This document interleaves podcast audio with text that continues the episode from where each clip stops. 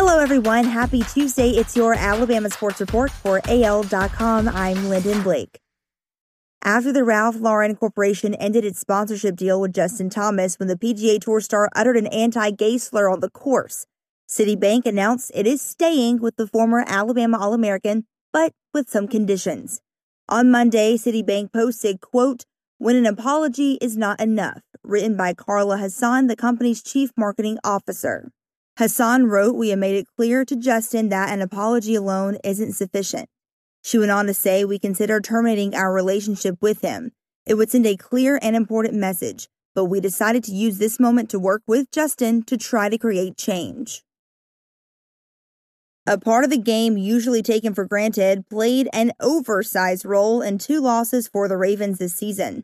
Bad snaps from the center to the quarterback particularly hurt the Ravens in a 23 17 loss to the New England Patriots on November 15th and a 17 3 playoff loss to the Buffalo Bills on January 16th. Because of that, a possible shift to center by former Handley High School and Alabama standout Bradley Bozeman is an offseason question in Baltimore again. When asked about moving the former Alabama center back to that position, Ravens general manager said Bradley's an important part of the mix. He added, We've got some other guys that can play that position as well, so we'll find the best five guys and the best backups behind them, and we'll start out in September. Alabama's men's basketball was ranked number nine in Monday's Associated Press poll, the highest ranking for the school since it was number eight in January of 2007.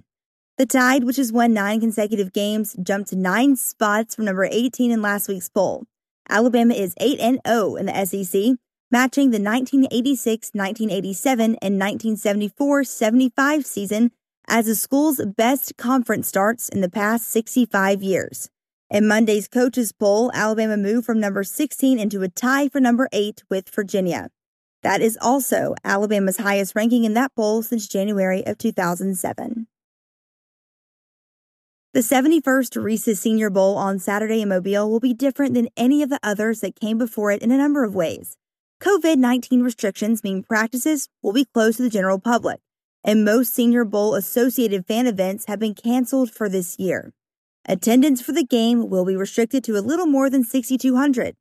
There's a new venue for this year's practice and the game Hancock Whitney Stadium on the campus of the University of South Alabama.